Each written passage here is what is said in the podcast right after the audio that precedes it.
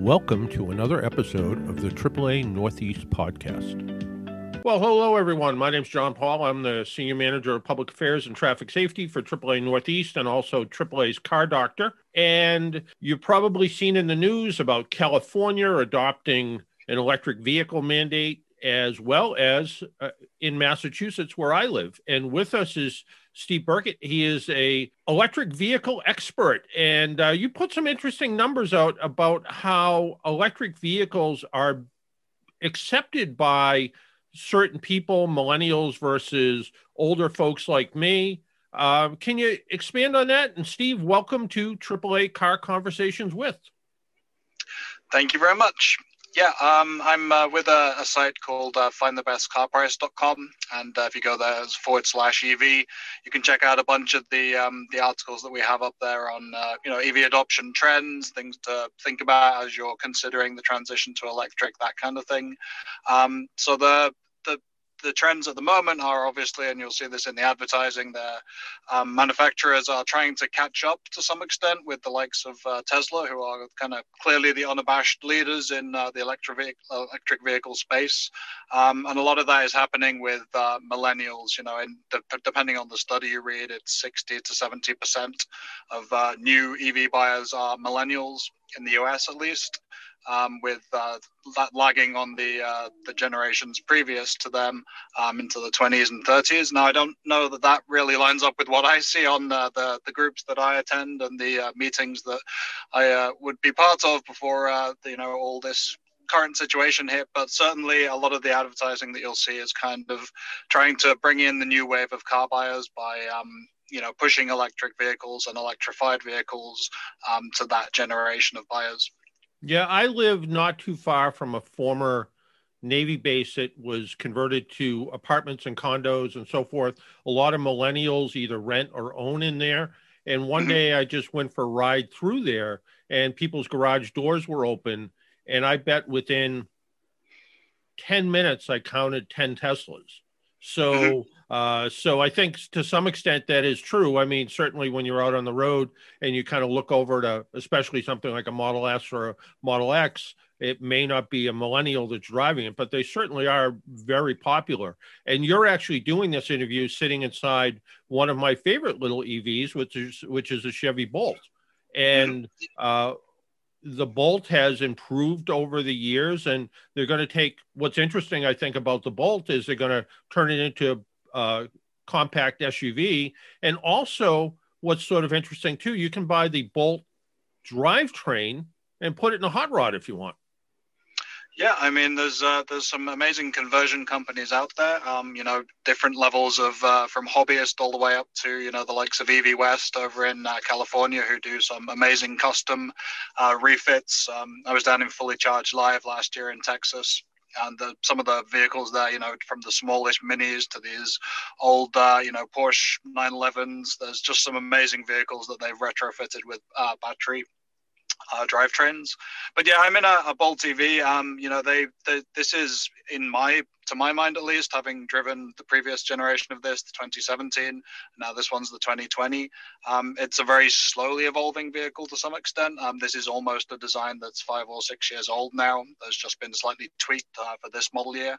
Um, so as you alluded to, there's uh, you know a Bolt EUV, so playing on that SUV uh, um, badging, uh, which will come out as a little bit larger. It's going to be the first uh, non-Cadillac that has Super Cruise technology. So probably the next generation of G GM's uh, electric vehicle technology, at least in the Chevrolet lineup, will be a new version of this, which is the mid-cycle refresh, and then the larger EUV, which is probably going to serve you know growing families, which would perhaps be mine as they get a little bit taller and a little bit older. My kids are uh, squeezing this thing out, so you know how long we'll be in a Bolt EV is uh, open to question right now.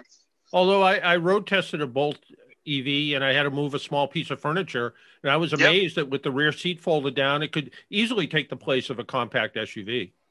Yeah, yeah. I mean, once you know the the beauty of uh, electric vehicles is that you have, you know, if they're designed properly and they are ground up EVs, they have a, a flat floor, so you got a lot of space back there, and then you can fold the seats down. They're quite low, so you know that once the if there's no people in here, you're not lugging around the pets and the kids, uh, as I sometimes have to do.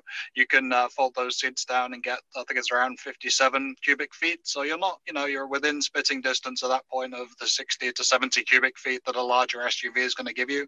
So it's going to be interesting to see if this Bolt EUV, you know, it's very drip drip kind of uh, marketing campaign at the moment, but they're starting to reveal uh, some of the details. I'll be interested to see how much bigger it uh, it is and how much range they can squeeze out of it with the extra size and uh, weight. Yeah, it, it is. It is pretty amazing how far we've come in a pretty short period of time. It's interesting that from the beginning of time with the last century where electric cars were as popular as gasoline cars and but their range was probably 50 miles and it was 50 miles right up until the 80s and then all of a mm-hmm. sudden now we're seeing much higher mileage vehicles. And we're also seeing the ability to charge in easier to get to locations with all kinds of different services whether it's uh, EVgo or ChargePoint or home charging. And i was talking to the folks com- from consumer reports one day and they were saying that home charging is probably going to be where most people recharge their vehicles. Based on your research, are you finding that to be the case? Yeah, the, the number you'll hear usually banded around is 80 to 90%. I mean, obviously, it depends very much, you know, in a city center, as you kind of alluded to with uh, apartments, you know that they can have uh, designs that lend themselves to EV charging, but there's also for multi-unit dwellings, condo owners, townhomes, there can be assigned parking spaces that makes it a little bit more difficult to um, to charge that vehicle overnight. So those people are relying on the networks that you talked about, along with Electrify America and obviously the Tesla Supercharger network um, if they're going to charge their vehicle on a daily basis. But more and more, I think, you know, people who do have a driveway, do have a garage, um, are going to be able to just plug in. Sometimes that will be on, you know, the very low household appliance, uh, household outlet, which is, you know, going to take several days to charge the vehicle. But a lot of people do have, you know, a regular 220, 240 volt, uh, whether it's an older house like ours, which is only 30 amp, newer houses with 50 amp connections. Those are going to charge your vehicle overnight. And it's kind of, it's a lot of people talk about the inconvenience of electric cars, but in the daily routine and waking up to, you know, a 90 95% charged battery, um, your entire tank is full every day there. You're not thinking about it. It's more like, you know, just plugging in your electronics and having them ready to go for the next day. You know, as long as your average daily driving doesn't exceed, you know, 200 miles or so, then you don't really have to think about uh, going out of your way to go to a gas station, fueling your vehicle, that side of things. So it becomes just a habit that you plug in at night, takes 30 seconds perhaps, and you wake up to, you know, a car that's ready to go. Yeah, absolutely. I when people ask me about it, I always say, "What do you plug in now?" And people say, "Well, I plug in my tablet and I plug in my phone and plug in my laptop." And I'm like, it's just one more thing that you're just going to get used to, and it becomes literally seconds to be able to do it, and it's not complicated. And even home charging stations, providing the wiring is like you said to the charging station, going out and buying a home charging station, plugging it in is no more difficult than hanging a flat screen TV on a wall. Yeah, pretty much. I mean, you know, it all depends on what uh, what outlets you have in your house and where they're positioned. But you know, even the most um, advanced, you know, latest bells and whistles uh, EV service equipment is 500 600 dollars as a one-time investment. You know, if you can plug it in, then it can tell you. You can schedule your, your charging if you're in a place where there's time of use rates, so that you can get the cheaper electricity, or when it's cleaner electricity, if that's something you're looking at, you can set it to do all that. And it's really only looking at 500 600 dollars you know, if there's some electrical work to do, that can, you know, rack up a little bit into the thousands. But again, you're talking about something that if you're making the switch to electric and you've convinced, you know, you've done your research, you know, you want to go that route, you're going to be using this for all future vehicles, right? So there's one time, you know, that's kind of amortized over 10, 20, 30 years, and it really is an upgrade to the house as a lot of people are going to be, even if you come to sell, you know, people with electric vehicles, more and more interested in electric vehicles, are going to want to have that infrastructure in place.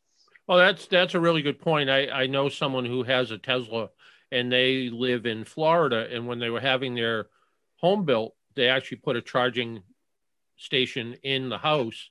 And now they're selling the home, and it became kind of a added extra to the house where where again the the popularity of charging stations and it was uh, a expense that apparently was well worth it now because it made the house appeal to somebody who's maybe interested in buying an electric car even if they don't have one in the in the near future um, yep. a lot of you you talked about scheduling charging and one of the concerns that always comes up is can we sustain an entire fleet of cars being able to charge up kind of at the same time.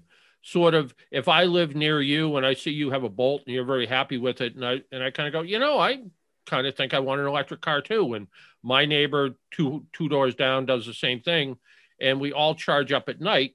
Have you heard uh, whether the electrical grid can support this? I know last summer, you know, with people staying home a lot more, there were rolling brownouts throughout the country uh, because there wasn't enough electricity to power things like air conditioners. Uh, what's the concern with electric vehicles, and are they going to be able to? Will the electrical grid be able to support it? Um, yeah, I mean, the, it's it's kind of based in technology. You know, the answer is in um, how smart vehicles get and how quickly. Um, there's a lot of potential. You know, five to ten years down the track, to be um, to be load balancing, have the the vehicles be able to go not only taking from the grid but put back into the grid. So I sometimes flip it on its head and say, you know, ten years in the future, we may may well be talking about you know EVs being the kind of savior of that kind of thing, being able to store energy at times of low demand and uh, you know then push it back in at times of high demand. But for the moment where we are, you know that there would be i wouldn't say there wouldn't be a problem if you know 100 million evs fly onto the market um, you know next month and everybody starts to try and charge at the same time. But the reality is that's just not going to happen. You know there, there aren't enough models there aren't enough um, minerals and batteries in the world, to, to be frank, to, to supply that level of demand. So it's going to be a gradual curve. And where those infrastructure improvements need to happen, that will happen. But as you say, it's no not really any different than you know everybody turning on their air conditioner at the same time, or back in the UK where I uh, hail from originally, you know everybody gets home from their work, turns on the kettle to boil a cup of tea at six, seven o'clock, and that's when the grid spikes. So really, you're thinking when you're charging your electric vehicle, it's the period of lowest demand, right? Most of the time, it's when people are going to bed. They can schedule their charging to start up at maybe 11, midnight. You still have a good six or seven hours. And it's not always going to be, you know, most people aren't going to be charging from zero to 100%. You know, usually people operate just for the safety of the battery, even within that kind of 20 to 80% uh, state of charge level. So, you know, there's going to be, there will be technologies that will come in and help to balance those uh, loads. And, you know, in, in the end, I do think electric vehicles are actually going to be more of a storage and bi-directional solution than they are a problem. Hmm. Yeah, I've found that in my limited experience road testing electric vehicles, and I can only charge with 117 volt house current. Um, I'm not driving more than 100 miles a day. So mm-hmm. even at that low amperage, low voltage, if I plug it in every night, I may not get a full charge, but I'm getting certainly a sufficient enough charge to be able to drive the vehicle uh, kind of on a continual basis. Yeah, if I if I drive it and drive something like a, uh, I remember driving the Kia Soul electric car and I literally ran it out of electricity. I think I pulled into my driveway with three miles left, and it mm-hmm. took two and a half days to charge back up again. Um, yep. Yeah, it just it took it took a very long time. One of the other concerns is, and one of the benefits of owning an electric car right now, but also a concern of owning an electric car is when you charge up and you drive, you're doing damage to the roads you're driving on, and gasoline tax pays for those repairs. Um, mm-hmm. As people have cars with better gas mileage and are not buying as much fuel, or electric cars that don't use any um, fuel, gasoline, um, do you see that at some point in the future there'll be a vehicle miles travel tax to make up for the lack of gas tax because the government's going to want the money to be able to fix the roads and bridges? Yeah, I think, and that's that's perfectly justifiable. You know, I think we we should, as much as anybody, we're all road users. We should pay our way, and if it can be done on a miles driven basis, then that's probably the most equitable way to do it. Um, at the moment, you're finding kind of overcompensation. You know, Massachusetts, we don't pay uh, any um, any extra fee to compensate for that. But in I know my uh, in-laws live in Ohio. They drive a Tesla Model Three.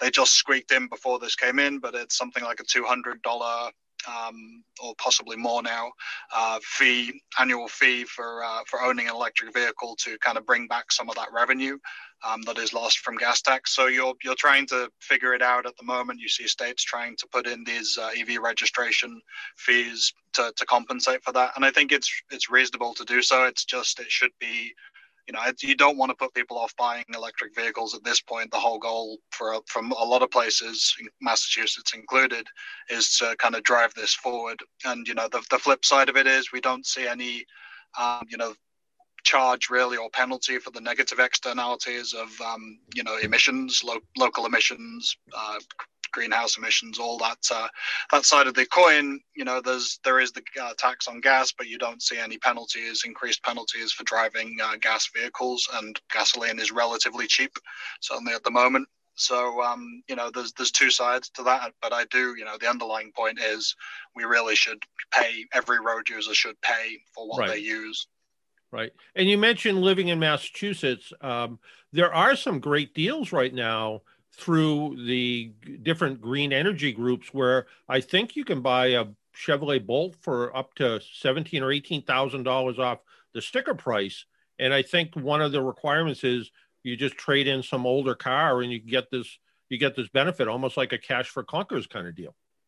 Yeah, that, it's changing every um, every year it seems, you know, and there's probably with what's going on today and the, the new direction of uh, you know the administration, we see a lot of promise for uh, for changing the the national and federal incentives. So kind of whenever you talk about it, it could be out of date the next week or the next yeah, month, absolutely. you know. So I yeah, I always encourage people to um, to check out their, their local programs in Massachusetts. That's the uh, EVIP, the Electric Vehicle Incentive Program, and that can vary from commercial fleet users, individual buyers, whether you lease that kind of thing. But the Bolt EV itself, as well as the twenty five hundred dollars that um, Massachusetts gives you, um, has just huge deals off the MSRP at the moment. Chevrolet is really trying to move the inventory that it has to make way for the new um, the vehicles that we talked about before, which will be 2022 models.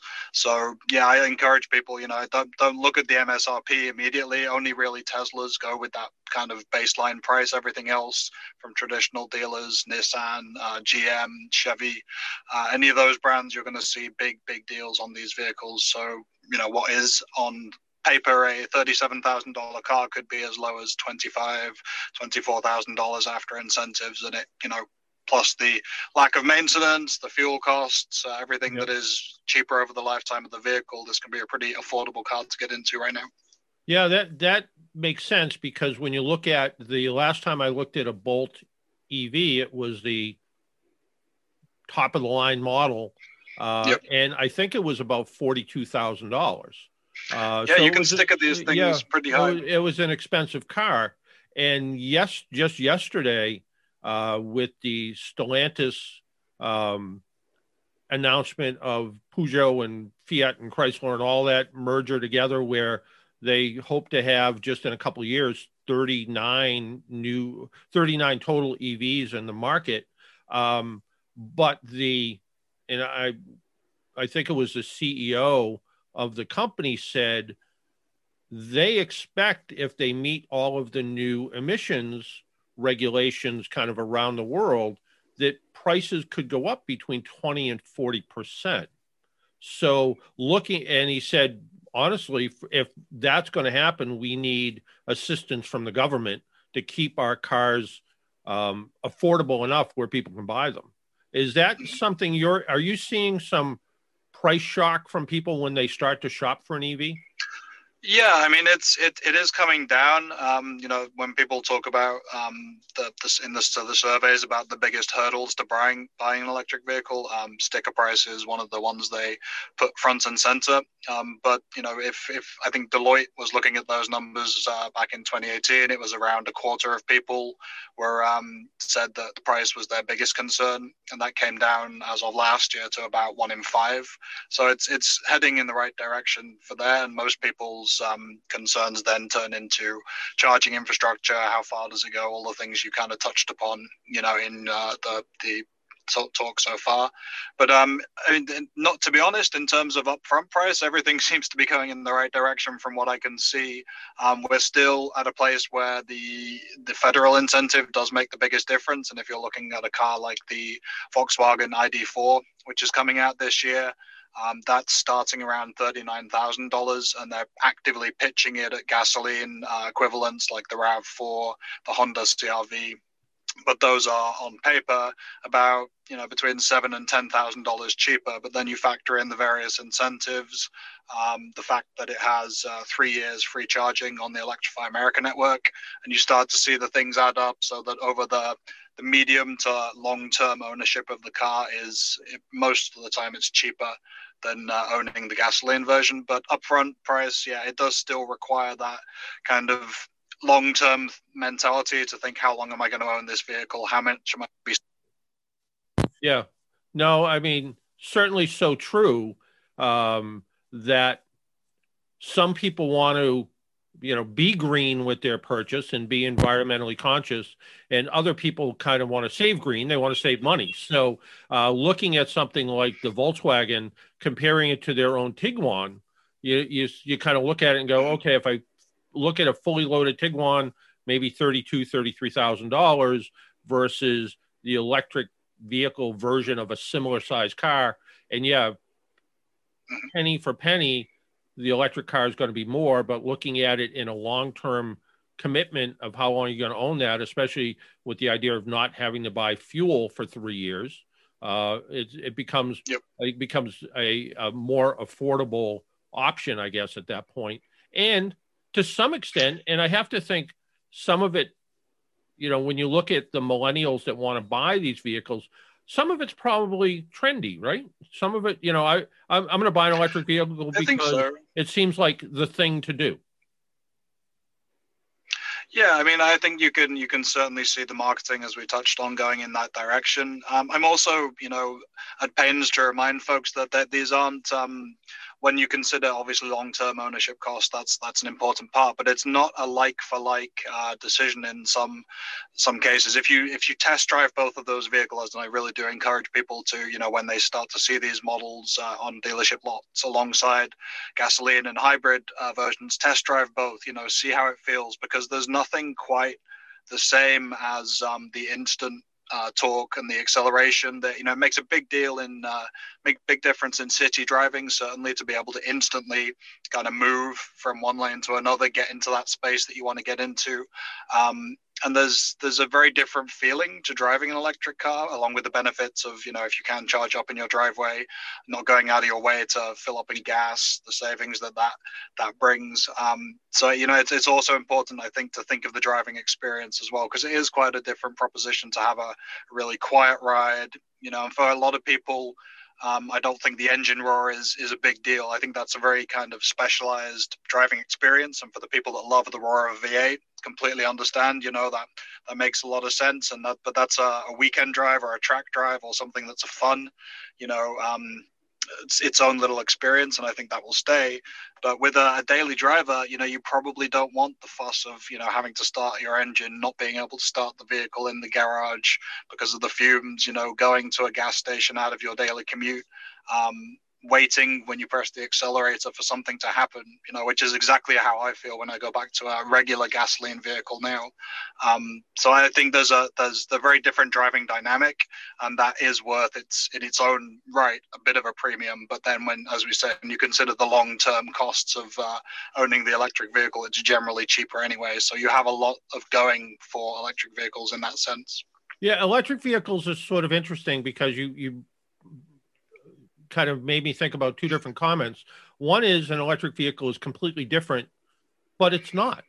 And you know, as much as the torque is instantaneous, the acceleration is quicker. But on the other hand, once you drive it for 30 minutes, it's like driving anything else. And some people, I think, were a little concerned at first that driving it would feel so different that it's not the car for me. But in fact, after driving driving a Chevrolet Bolt or a Tesla Model 3 or uh, a, especially the new Nissan Leaf, it's a pretty conventional feeling car after a while. It still, you know, it still has a, a shifter of some sort. It still has radio controls. It still has heater controls. It still stops and starts like most cars, uh, unless you yeah. want to actually use kind of one one pedal uh, acceleration and braking. So that is the case. But you brought up V8 engines and that kind of throaty exhaust sound and all of that, and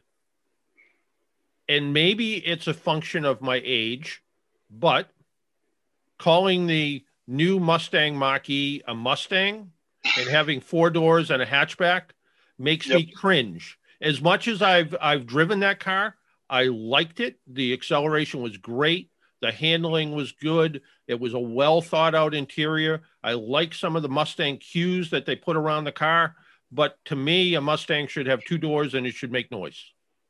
What do you think? Yep. Um, so I'm, I mean, I'm, I'm British by birth, so the Mustang doesn't have that same, uh, you know, Mustang name is obviously it's iconic with the, the states, but we never had a lot of those roaming our streets. But um, I mean, I completely understand. I, I it makes sense to me why Ford is going that route. I mean, but I, I feel like it's more of a marketing decision than anything else. And I know there will be a lot of purists that will be, um, you know, feel like that's kind of you know heresy in a lot of ways. Um, all I would say is I you know those two door muscle uh, you know screaming V8s will still be on the road. They'll still be available to you know uh, hoon around tracks and uh, go to the car meets and show off. So I I don't think that the presence of the Mustang Mach-E in its you know controversial uh, styling nonetheless really detracts from those. Um, and I, I think maybe people are going to have to get used to that because it seems like that may be the way Chevrolet goes with the Corvette.